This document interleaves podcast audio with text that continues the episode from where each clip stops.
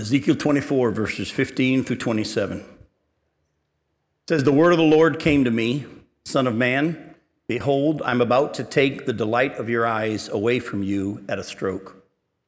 Yet you shall not mourn or weep, nor shall you, your tears run down.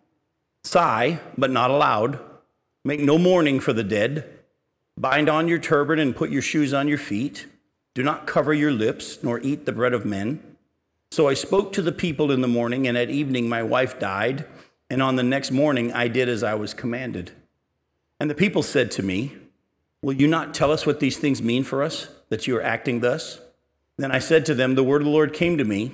Say to the house of Israel, Thus says the Lord God, Behold, I will profane my sanctuary, the pride of your power, the delight of your eyes, and the yearning of your soul, and your sons and your daughters whom you left behind shall fall by the sword and you shall do as I have done. You shall not cover your lips, nor eat the bread of men. Your turbans shall be on your heads, and your shoes on your feet. You shall not mourn or weep, but you shall rot away in your iniquities and groan to one another. Thus shall Ezekiel be a sign to you a sign according to all that he has done, you shall do. When this comes, then you will know that I am the Lord God. As for you, Son of Man, surely on the day when I take from them their stronghold, their joy and glory, the delight of their eyes and their soul's desire, and also their sons and daughters, on that day a fugitive will come to you to report to you the news. On that day your mouth will be opened to the fugitive, and you shall speak and be no longer mute.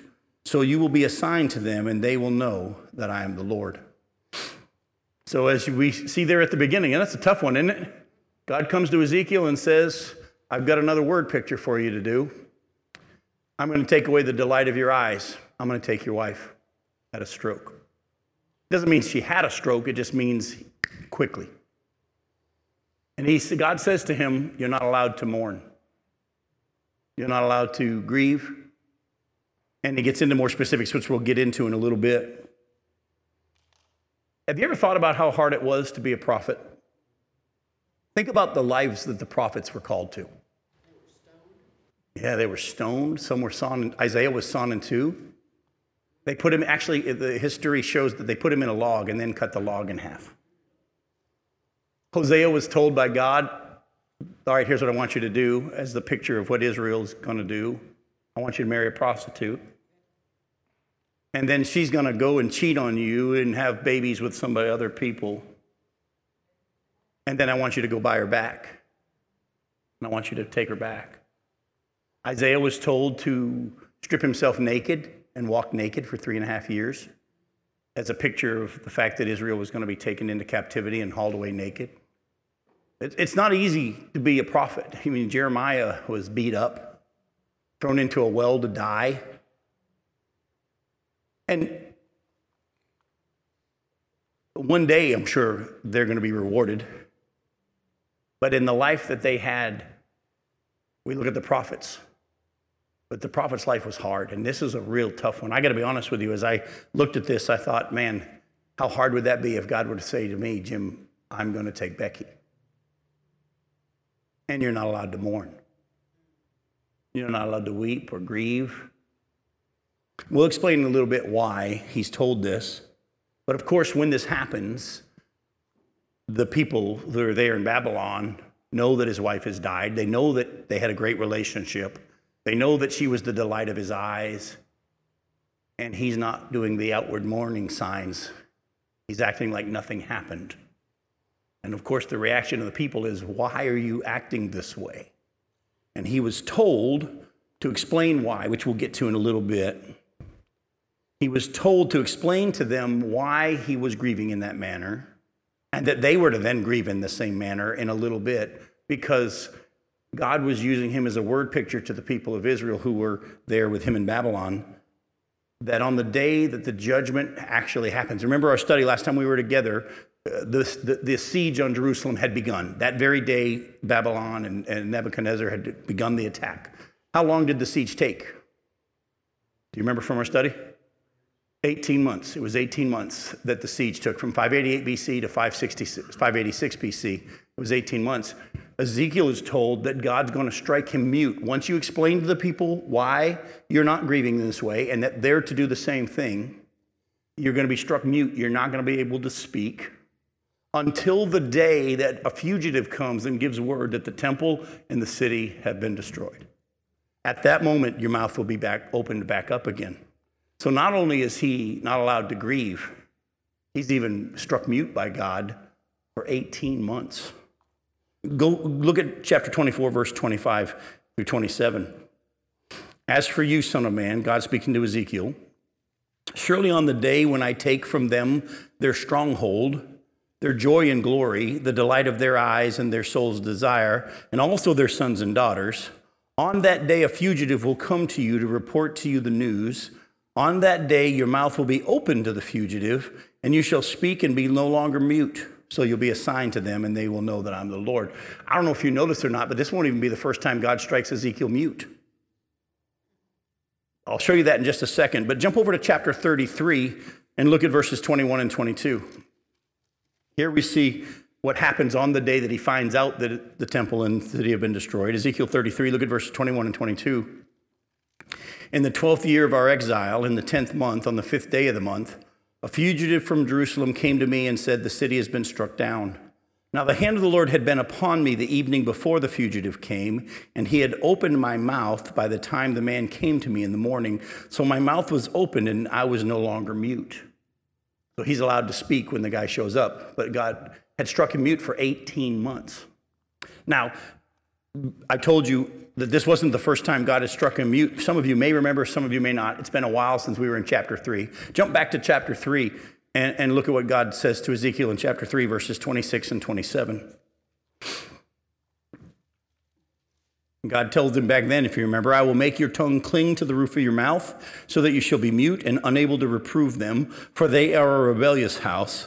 But when I speak with you, I will open your mouth, and you will say to them, Thus says the Lord God, He who will hear, let him hear, and he who will refuse to hear, let him refuse, for their rebellious house. So, through the time that God's been using Ezekiel to prophesy to the Jews who were there in Babylon, there were times that he would strike a mute and he wouldn't be allowed to say anything to them.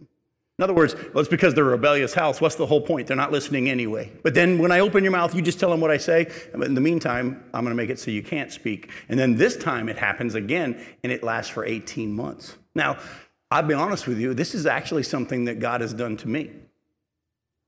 There was a time years ago, I don't have time to go into the story, but there was a time years ago where I was dealing with a situation as a pastor. And as I tried to speak, God shut my mouth to the point that I could not speak. It wasn't that all of a sudden I lost my voice. It wasn't that. He made it so I could not speak. Like, and nothing would cut out. Now, in that situation, again, don't have time to tell you the whole story. It wasn't one of those moments where God says, I don't want you to say anything to this person because they're not listening. It was actually a holy, holy moment where God was doing something pretty supernatural at the time. And the preacher in me wanted to talk about what God was doing. And God pretty much shut me up and said, I don't need you right now. Because honestly, like I said, if I told you the story, the supernatural thing that God did was amazing. But I wanted to speak and tell this is look at what God's doing, and I wanted to talk about it, and God literally shut my mouth where I could not speak. And it wasn't until I realized that He didn't want me to say anything and let Him be God and let Him do His own work Himself without me. It wasn't until then that He finally released my tongue and I was allowed to speak. But by then I knew, don't say anything about what just happened. Ezekiel, though, during the time, as you're going to see later in our study, during the time that he's struck mute, during those 18 months, and he's not speaking to the Israelites, he compiles prophecies against the Gentile nations, foretelling of God's coming judgment on them too. we will get to that the next time we get together when we look at chapters 25. But if you look real quickly in your Bibles at chapter 25 in Ezekiel, there's a prophecy against Ammon. Then there's prophecy against uh, Moab and Seir and Edom and the Philistia and Tyre and so on. Actually, you're going to see, and we'll be paralleling the two as we study them, that God did the same thing through Jeremiah. Here, God's been dealing with Israel and all the sin that they've done and the judgment that's coming on them. But if you remember, God's still going to judge the Gentile nations too at the end, is he not? And it's going to be a very interesting study because a lot of commentators try to say that all these things that, that Ezekiel talked about already happened and took place. And I'm going to show you scripturally that most of them haven't.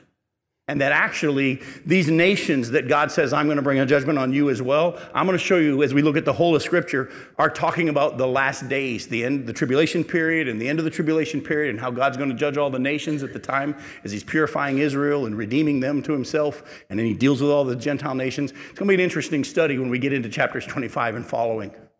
But I also want to just give you a little heads up. Right at this point here, between chapter 24 and chapter 25, the whole tone of the, of the, the the whole book changes. From chapter 1 through chapter 24, we've been looking at God's dealing with Israel and their sin and all the warnings and all the judgment. And I'm sure some of you have gotten weary of all the things that God kept saying over and over and over. You're going to get it, you're going to get it, you're going to get it. Well, we looked last week at the fact that finally the day came, day came and that siege that God said was going to happen, all those things that He had foretold began. And now, while it's begun, God comes and tells Ezekiel, I'm going to do another thing through you now, though, and I'm going to take away the delight of your eyes, your wife. Take her away just like that. You're not allowed to speak about it. You're not allowed to grieve or mourn. I want you to keep your hat on your head and your shoes on your feet. And I don't want you to cover your lip. We'll get into in a little bit what all that means. And you're also going to be struck mute until the day that a fugitive from Jerusalem comes running to you and tells you that the temple and the city have been destroyed. At that moment, I'll open your mouth and you'll be able to speak to the people again. Chapter 25 and following starts getting into all the judgments that are coming on the Gentile nations. And then after you do that section, we start looking at the millennial kingdom and all the prophecies of what's going to be coming when God literally comes and sets up his kingdom on the earth. And it's going to be pretty cool. When we look at the temple that's going to be built at that time and what it's going to look like, and the river that's going to flow from it, and where all the people are going to live. And it's going to describe the millennial kingdom. So the, the, the study of Ezekiel changes right here between chapters 24 and 25. We're no longer going to be dealing with Israel's sin. We're going to be dealing with the Gentile nation's sin and then all the promises of what God's going to do for Israel when he sets up his kingdom. So it should be interesting for us. But for tonight, Let's pull out some of the valuable and interesting nuggets from our verses for tonight. God is very specific as to what Ezekiel is not allowed to do in his per- period of personal grief. The first thing we see is he, he cannot mourn or weep. He's not aloud to make any outward emotion or expression of his grief that his wife died. He said, this, God told him, You can sigh, but not allowed. Now, I don't know if you know this or not, but mourning and weeping and wailing was a very common thing in the Jewish culture when someone died. There actually were professional mourners. As you're going to see, I'm going to show you a couple of places. Whenever someone died, groups of people would all come just to make noise. I'm sorry? Lazarus is one. We won't have time to look at that one, but Lazarus is one as well. Every, when you see a death, there were people that would, they, oh, and they would weep and wail and just tear their clothes and just, it was an outward expression of woe is us and this is such a horrible thing. And that was a very common thing. When someone died, it was understood that not only would the family do it, but people would come and do it with them. Let me show you what I mean. Go to Mark chapter 5. Look at verses 21 through 24, and then we're going to jump to verse 35 through 43. Mark chapter 5, verse 21. And when Jesus had crossed again in the boat to the other side, a great crowd gathered about him, and he was beside the sea. Then came one of the rulers of the synagogue, Jairus by name, and seeing him, he fell at his feet and implored him earnestly, saying, My little daughter is at the point of death. Come and lay your hands on her so that she may be made well and live. And he went with him. And a great crowd followed him and thronged about him. Now we're jumping over just the verses that talk about how that crowd was following Jesus. That and the woman, remember, who had the issue of blood, touches Jesus during that time. And of course, he stops and said, Hey, someone just touched me. And, and uh, the, people, the disciples are all like, Wait a minute, all these people are touching you because it's a big crowd of people. He said, No, my power left me. And of course, the woman comes and says, It was me. And that's what we're skipping over. Look at verse 35. While he was still speaking, there came from the ruler's house some who, someone who said, Your daughter is dead. Why trouble the teacher any further? But overhearing what they said, Jesus said to the ruler of the synagogue, Do not fear, only believe. And he allowed no one to follow him except Peter, James, and John, the brother of James. They came to the house of the ruler of the synagogue, and Jesus saw a commotion, people weeping and wailing loudly. And when he had entered, he said to them, Why are you making a commotion and weeping? The child is not dead, but sleeping. And they laughed at him. But he put them all outside and took the child's father and mother and those who were with him and went where the child went in where the child was and taking her by the hand he said to her Talitha cumi which means little girl I say to you arise and immediately the girl got up and began walking for she was 12 years of age and they were immediately overcome with amazement and he strictly charged them that no one should know this and he told them to give her something to eat. So here we see there was already a commotion she had just died. And there was already a commotion of people weeping and wailing loudly. It was a very common thing. So the fact that Ezekiel doesn't show any expression of grief at all when his wife dies, the delight of his eyes, everybody's like, that's interesting. Let me show you one other place real quick. Go to Acts chapter 9. I think this is an interesting one because who did Jesus take with him into the house, into Jairus' house to, to raise the girl from the dead? Peter, James, and his brother John. The rest of the disciples weren't allowed to come in. He just took those three. In Acts chapter 9, look at verses 36 through 43. It says, Now there was in Joppa a disciple named Tabitha, which translated means Dorcas.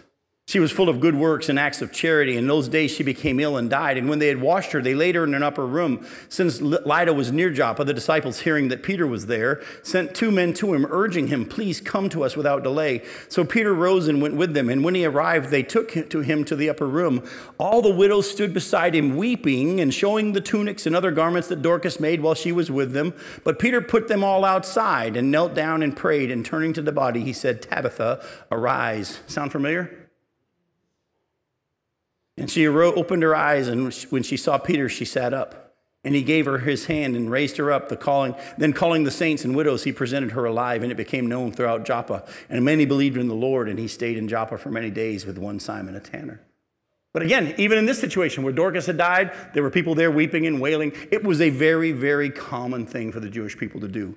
But Ezekiel's told you're not to grieve out loud at all. He's also told to keep his turban on his head and his shoes on his feet. Now, that's interesting, but go to Leviticus chapter 10. Leviticus chapter 10, verses 1 through 7. Folks, I hope even more tonight that you'll be inspired and encouraged with the fact that when we look at stuff in the scriptures, it's already been written somewhere else. I'm starting to realize this more and more. The more I spend in this time I spend in the Bible, and the more I spend time diving into study, the more I start to realize every word, there's other places that those words are already there. And when you put them together, the scriptures come alive.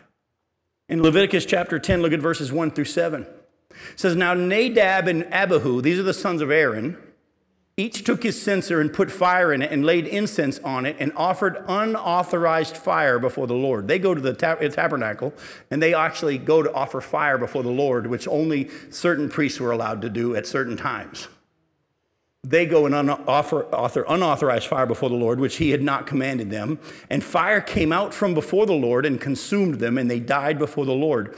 Then Moses said to Aaron, This is what the Lord has said. Among those who are near me, I will be sanctified, and before all the people, I will be glorified. And Aaron held his peace. In other words, Aaron doesn't say anything. His sons have just been killed by God, but he doesn't speak. And Moses called Mishael and El- Elzaphan, the sons of Uzziel, the uncle of Aaron. So these are like second cousins to these guys that have been killed. And he said to them, Come near, carry your brothers away from the front of the sanctuary and out of the camp. So they came near and carried them in their coats out of the camp as Moses had said. And Moses said to Aaron and to Eleazar and to Ithamar, his sons, Do not let the hair of your heads hang loose, and do not tear your clothes, lest you die, and wrath come upon all the congregation. But let your brothers, the whole house of Israel, bewail the burning that the Lord has kindled. And do not go outside the entrance of the tent of meeting, lest you die, for the anointing oil of the Lord is upon you. And they did according to the word of Moses. So Aaron and his near family aren't allowed to grieve or mourn or weep or wail. But also, they were told, don't let the hair of your head hang loose. One of the things that was a, a part of the weeping and the wailing and the moaning and the grieving was they would tear their clothes, they would pull their hats off their head. There was all these physical demonstrations of their grief, and their hair would fall down and Actually, there's a passage, we're not going to take the time to turn there because I want to keep going tonight. But actually, you'll see that there's a story in the scriptures where David ascends the Mount of Olives barefoot as he's mourning. They would take off their shoes. They, would- they would pretty much just tear their clothes, tear their hair, tear whatever, and say, Oh, I'm undone. I'm undone. Ezekiel's told you're not allowed to do it. You're not allowed to do that. Keep your turban on your head. He was also told not to cover his lip. You're already in chapter 10 of Leviticus. Jump over to chapter 13. Look at verses 45 through 46. It says, The leprous person who has the disease shall wear torn clothes and let the hair of his head hang loose. Sound familiar? And he shall cover his upper lip and cry out, Unclean, unclean. He shall remain unclean as long as he has the disease. He is unclean. He shall live alone. His dwelling shall be outside the camp. So now we see the, the person that was leprous had to tear their clothes. They had to let their hair hang loose. In other words, take their head off. The, the signs that you show of mourning and grieving, the leprous person was to do that. They also were to cover their upper lip. Now, how many of you, and I know we've all done it, have ever been eating and you got food in your mouth and somebody asks you a question and you start to answer, but then you realize, wait a minute, food's in my mouth. What do you automatically do? Yes, you, you answer, but you cover your mouth. You're a little, you're a little bit of ashamed of the fact that you're, co- that, that you're speaking with food in your mouth. And we've all done it, haven't we? And that was a part of it as well. And I'm going to show you one other pa- passage as well that shows. And they were told, look, if you've got leprosy, you are to tear your clothes, you're to take your hat off, let your hair hang loose, and you're to cover your lip in shame and say, unclean, unclean, so people will stay away from you. Go to Micah chapter 3.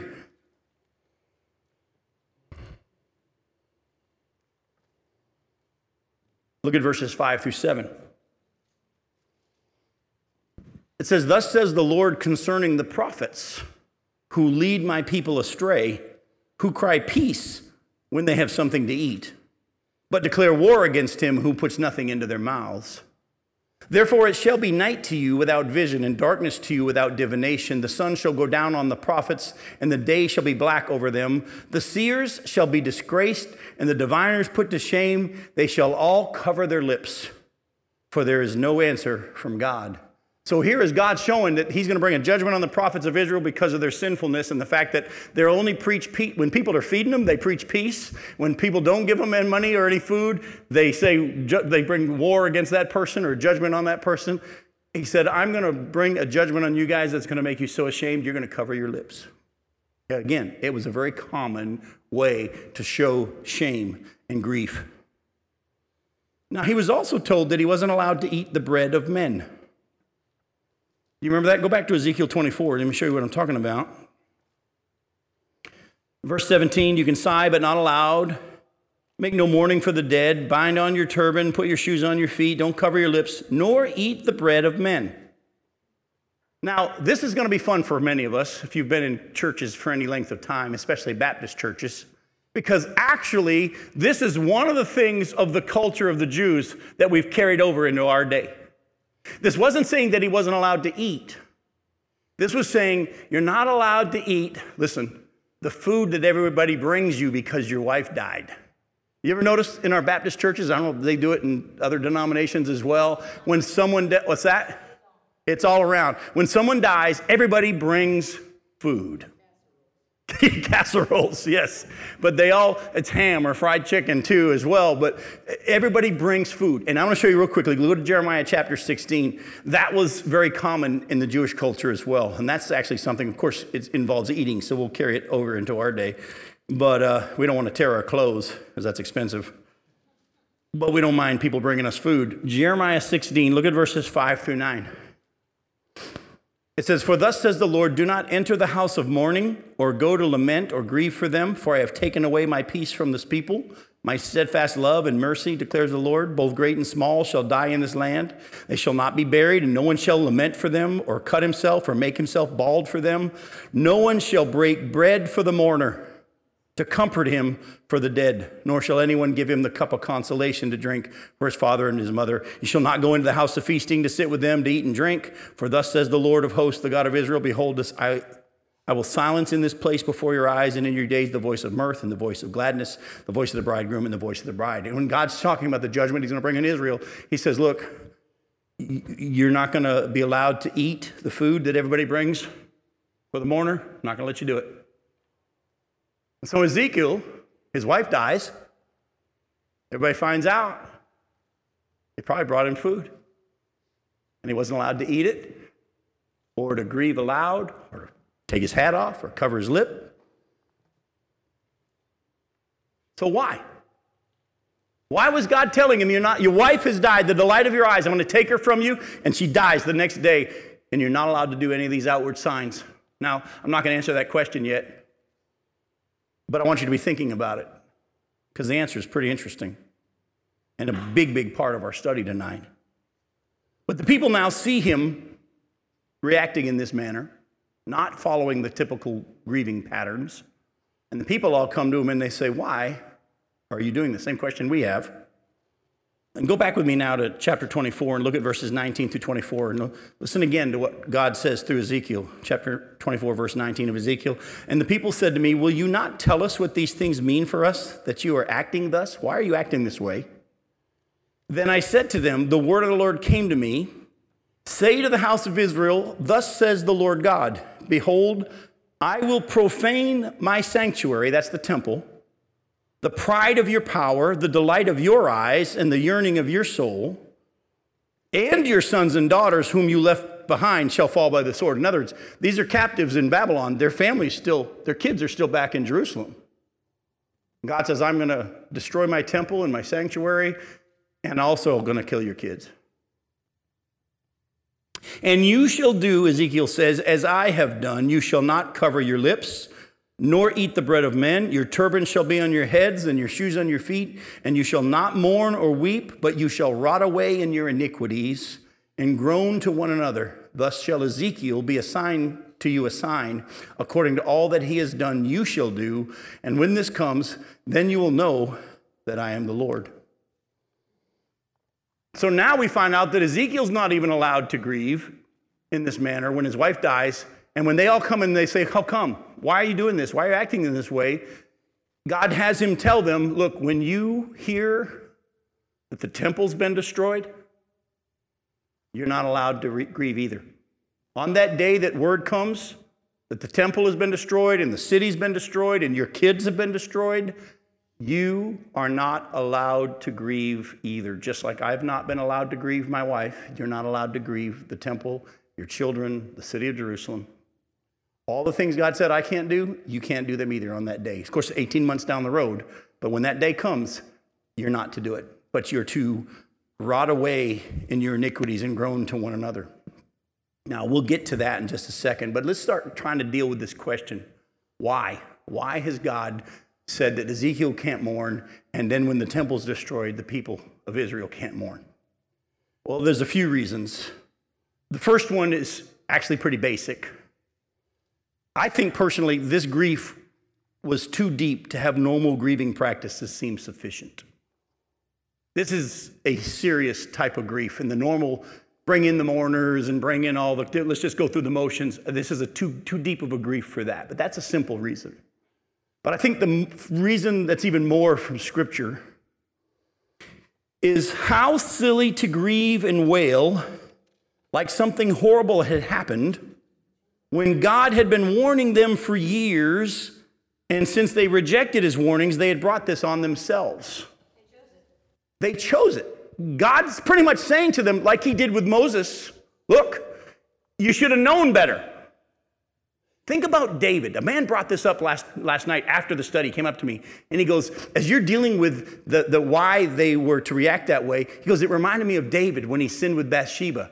And that child, God had said the child's going to die. Well, of course, what does David do? He goes through all this histrionics to pray that God doesn't kill the child. But God had already said, Here's what's coming, here's the consequence. And when the child died, David surprised everybody because he didn't weep and wail and mourn. Man, you were doing all that stuff when he was alive. And then once the child died, we thought you were going to lose it. He said, Nope, feed me. Let's go.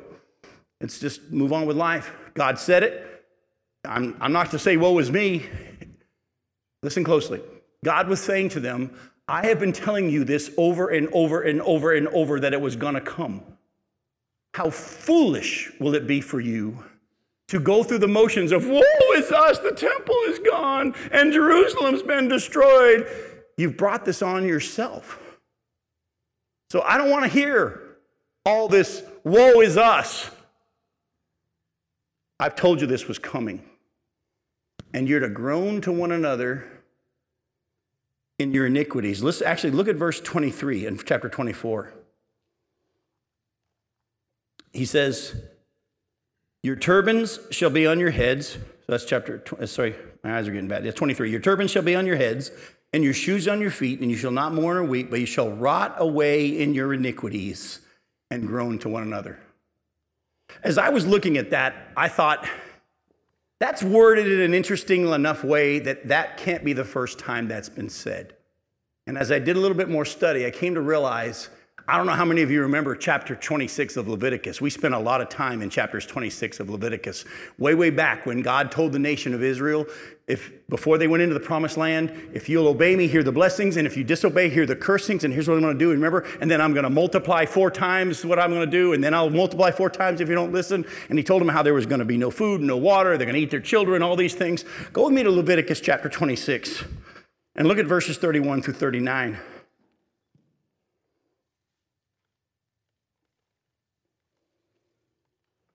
Leviticus chapter 26, starting in verse 31. God told them way, way back before they even went into the promised land, and I will lay your cities waste, and I will make your sanctuaries desolate, and I will not smell your pleasing aromas, and I myself will devastate the land so that your enemies who settle in it shall be appalled at it. And I will scatter you among the nations, and I will unsheathe the sword after you, and your land shall be a desolation, and your city shall be a waste. Then the land shall enjoy its Sabbaths as long as it lies desolate while you are in your enemy's land, and the land shall rest and enjoy its Sabbaths. As long as it lies desolate, it shall have rest, the rest that it did not have on your Sabbaths when you were dwelling in it. And as for those of you who are left, I will send faintness into their hearts in the lands of their enemies. The sound of a driven leaf shall put them to flight, and they shall flee as one flees from the sword, and they shall fall when none pursues. They shall stumble over one another as if to escape a sword, though none pursues. And you shall have no power to stand before your enemies, and you shall perish among the nations, and the land of your enemies shall eat you up. And those of you who are left shall rot away in your enemies' lands because of their iniquity and also because of the iniquities of their fathers, they shall rot away like them. So when God, through Ezekiel, says to them, You're not to grieve or mourn when that day comes and the temple's destroyed and the city's destroyed and the land's laid waste, and you're going to rot away in your iniquities, he was quoting from Leviticus chapter 26. In other words, they were to, on that day that word came that the temple was destroyed, and the city was destroyed, and their sons and their daughters had been killed. They were to not go through the, oh, this is so terrible, but they were to say to one another, we're getting what we deserve. You know how I can know I know this? Go back to chapter 24 and look at verse 24. Thus shall Ezekiel be to you a sign according to all that he has done, you shall do. And when this comes, then you will know that I am the Lord God. Not you should know, you will know. On that day when this all happens, you're going to come to a realization he was right. And he's in charge. And it wouldn't be it would be silly for us to go through the weeping and wailing and groaning motions. He told us. The child died, if you will. And we just groan to one another in our iniquity. This is because of our sin. Now, I also want to look at how God describes his temple in the city of Jerusalem, but mainly the temple. Look at verse 21.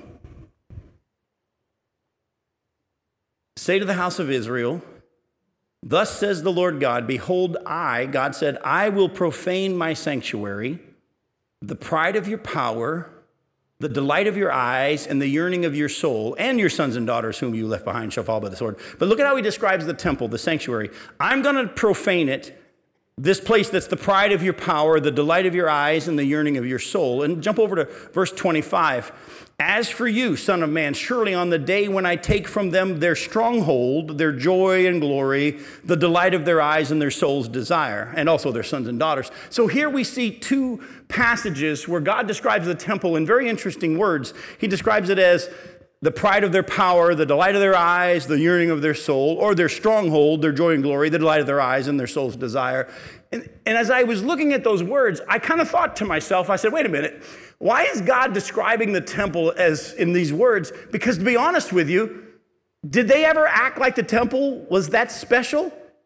No. If you remember our study, the Jews had been desecrating the temple themselves already. The kings had were taking in foreign idols and bringing them in, into the temple, and other kings were allowed to come in and carry stuff off. And, and they actually were setting up altars to other gods in the temple. And remember, we saw when we looked at Jeremiah how God had taken him through the wall to show him what was going on inside the temple. And they were doing drawings on the walls and offering stuff to other gods. And they had actually taken some of the holy stuff and moved it off off to the side and put a Baal altar in the. So as I read that, I like, Lord, why are you describing the temple as the pride of their power, the delight of their eyes, their, uh, their soul's desire?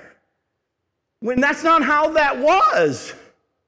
And God showed me that He uses sarcasm. Actually, I can prove it to you. Go with me to Jeremiah chapter 7. See, God says the same thing through Jeremiah to the people of Israel while they're still in the land. And look at chapter 7, verses 1 through 15. It says, The word of the Lord that came from, sorry, the word that came to Jeremiah from the Lord stand in the gate of the Lord's house and proclaim there this word and say, Hear the word of the Lord, all you men of Judah who enter these gates to worship the Lord. So, where is Jeremiah to stand and to prophesy? At the gate of the temple. All right? He's standing at the entrance to the temple. Listen to what God says. Verse 3 Thus says the Lord of hosts, the God of Israel, amend your ways and your deeds, and I will let you dwell in this place. Do not trust in these deceptive words. And then God gives them the deceptive words. This is the temple of the Lord, the temple of the Lord, the temple of the Lord. You see it? This is the temple of the Lord. He ain't gonna touch this. Don't trust in these deceptive words, he said. For if you truly amend your ways and your deeds, if you truly execute justice with one another, if you do not oppress the sojourner, the fatherless, or the widow, or shed innocent blood in this place, and if you do not go after other gods to your own harm, then I will let you dwell in this place, in the land that I gave to you of old, to your fathers forever. Behold, you, though, trust in deceptive words to no avail. Will you steal, murder, commit adultery? Swear falsely, make offerings to Baal, and go after other gods that you have not known, and then come and stand before me in this house, which is called by my name, and say, We are delivered. He says, Are you going to actually go worship these other gods and then come into the temple and say, God's protecting us? Only to go on doing all these abominations? Has this house, which is called by my name, become a den of robbers in your eyes? Does that sound familiar? Behold, I myself have seen it, declares the Lord. Go now to my place that was in Shiloh, where I made my, dwell at fir- my name dwell at first, and see what I did to it because of the evil of my people Israel. And now, because you have done all these things, declares the Lord, and when I spoke to you personally, or sorry, persistently, you did not listen, and when I called you, you did not answer. Therefore, I will do to the house that is called by my name and in which you trust, and to the place that I gave to you and your fathers as I did to Shiloh. And I will cast you out of my sight as I cast all of your kinsmen, the offspring of Ephraim. In other words, I'm going to do to the worship place, to the temple, what I did to the worship place in, in, in Samaria and Shiloh up there. Remember, the Israelites, of the northern kingdom, had already been taken captive. But look at the sarcasm here. He said, Don't say to yourself or believe in these deceptive words, this is the temple of the Lord, the temple of the Lord, the temple of the Lord. So when God says to them through Ezekiel, I'm going to take away the pride of your power, the delight of your eyes, the desire of your soul, or your hearts, your soul's desire, he was being sarcastic because they love to talk about how that's the temple of the Lord. But they didn't worship the Lord of the temple. All of these things should have been true of how they felt about the temple. All of these things should have been true. It should have been the pride of their power, their stronghold of uh, strength, and, and the delight of their eyes and their soul's desire. It should have been all those things, but not because of the building itself, but because of who dwelt there. Go with me to Psalm 27.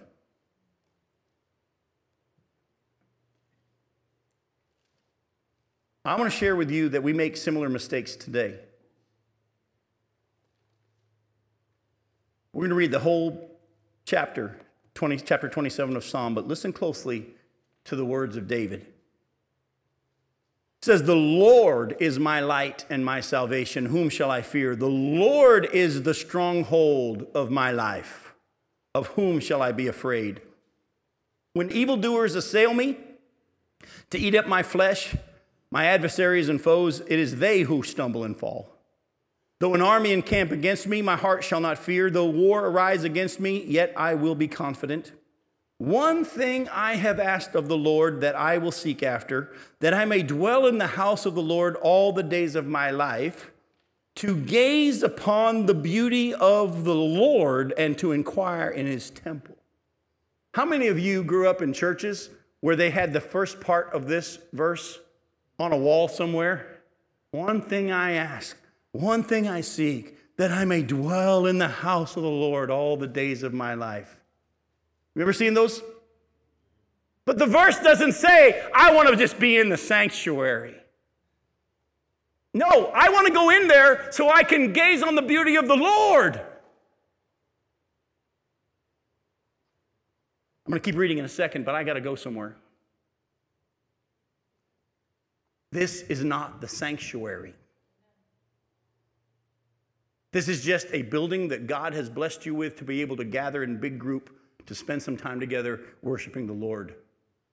But the dwelling place of God is here. There's no special places.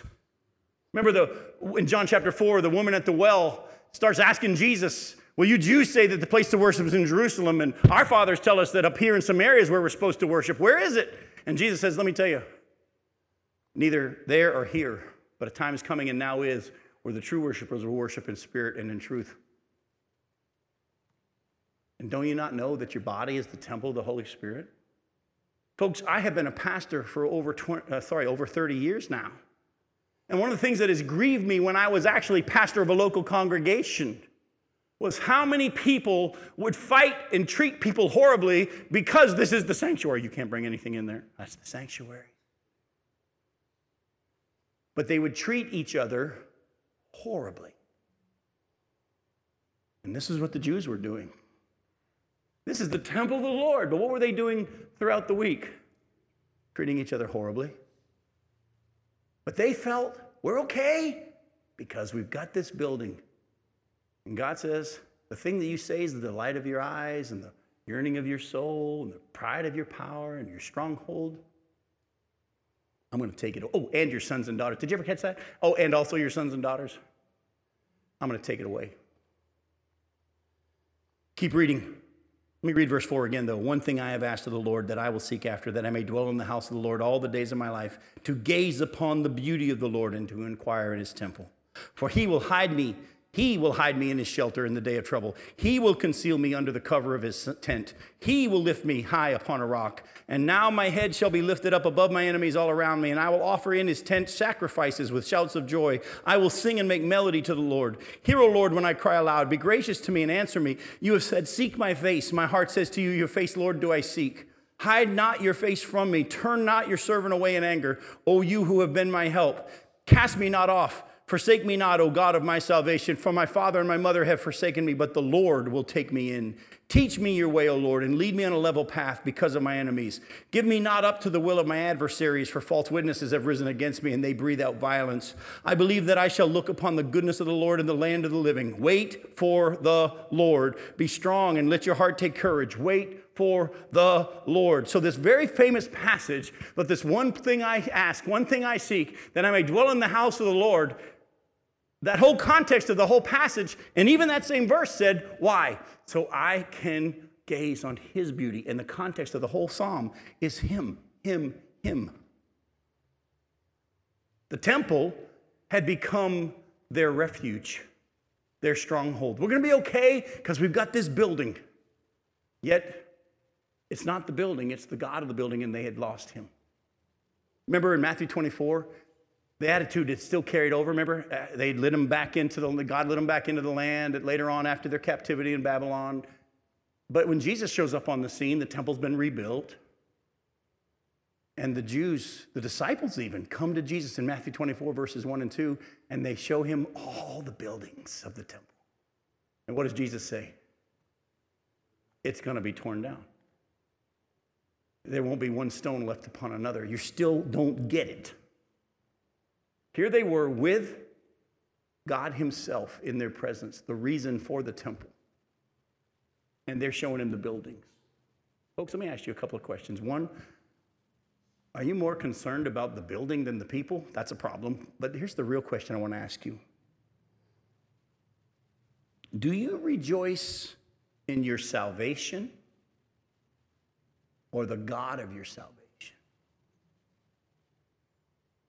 Because that's actually something I'm seeing a lot today is Christians who are just more excited about their salvation than the God of their salvation. They're more excited about the fact that I'm just glad I'm saved. Yet, the God of their salvation, Jesus Himself, takes a back seat. Let me ask you another question. We love to say how it's a relationship, not a religion. We've all said it. What's Jesus said to you today? I mean, you're in a relationship, right? What's he been? I'm not asking you to tell me out loud, but I want to ask you, think about it. What are you and Jesus talking about? What's something he showed you today as you spent time with him? Too many of us are just glad we're saved. And we have the same, we had the same flesh, folks, that the Jews had. The tendency for us to have the same attitudes in all of us. Be careful of rejoicing more in your salvation than the God of your salvation. Go with me to Ephesians chapter 1.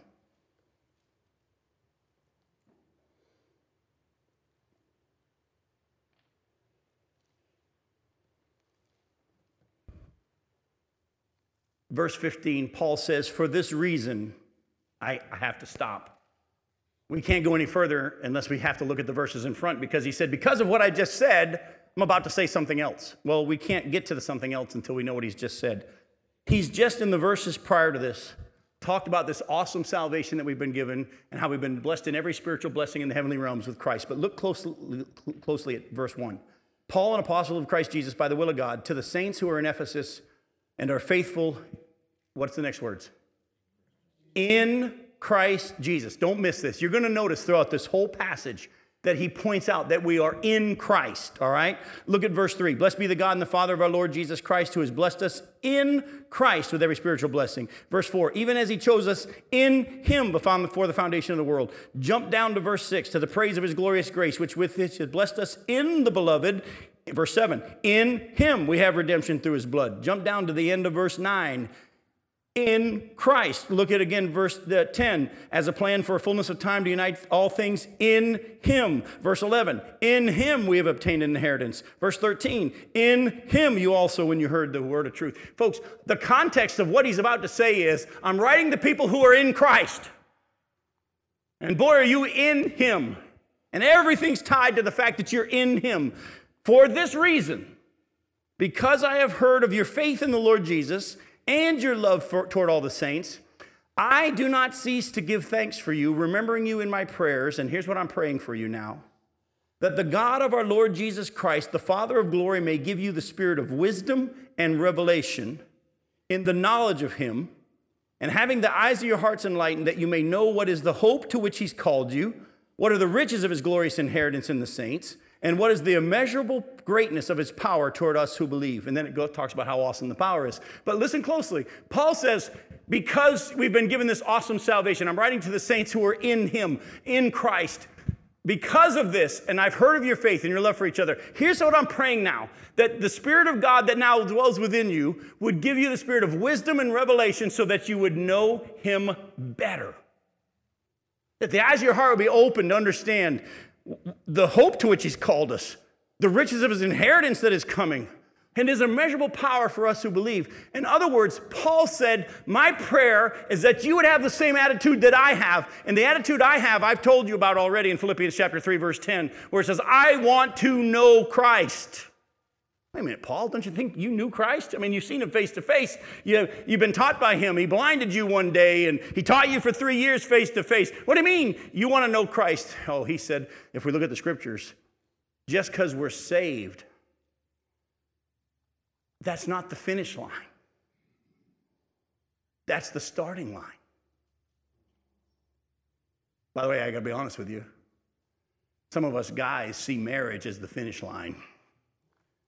The wives see it as the starting line. Can't wait till we get married. When we get married, then we'll be able to do boom, boom, boom. But the guys are like, I can't wait till I get married. Then I can stop wearing belts. But we Christians have that same attitude.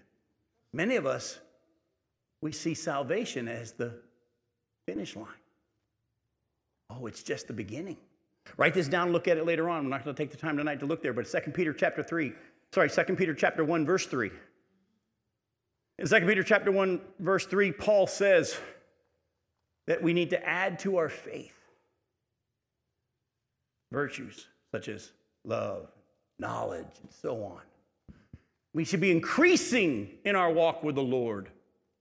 Don't fall into the same trap of the Jews who were just satisfied with the temple, but not the God of the temple.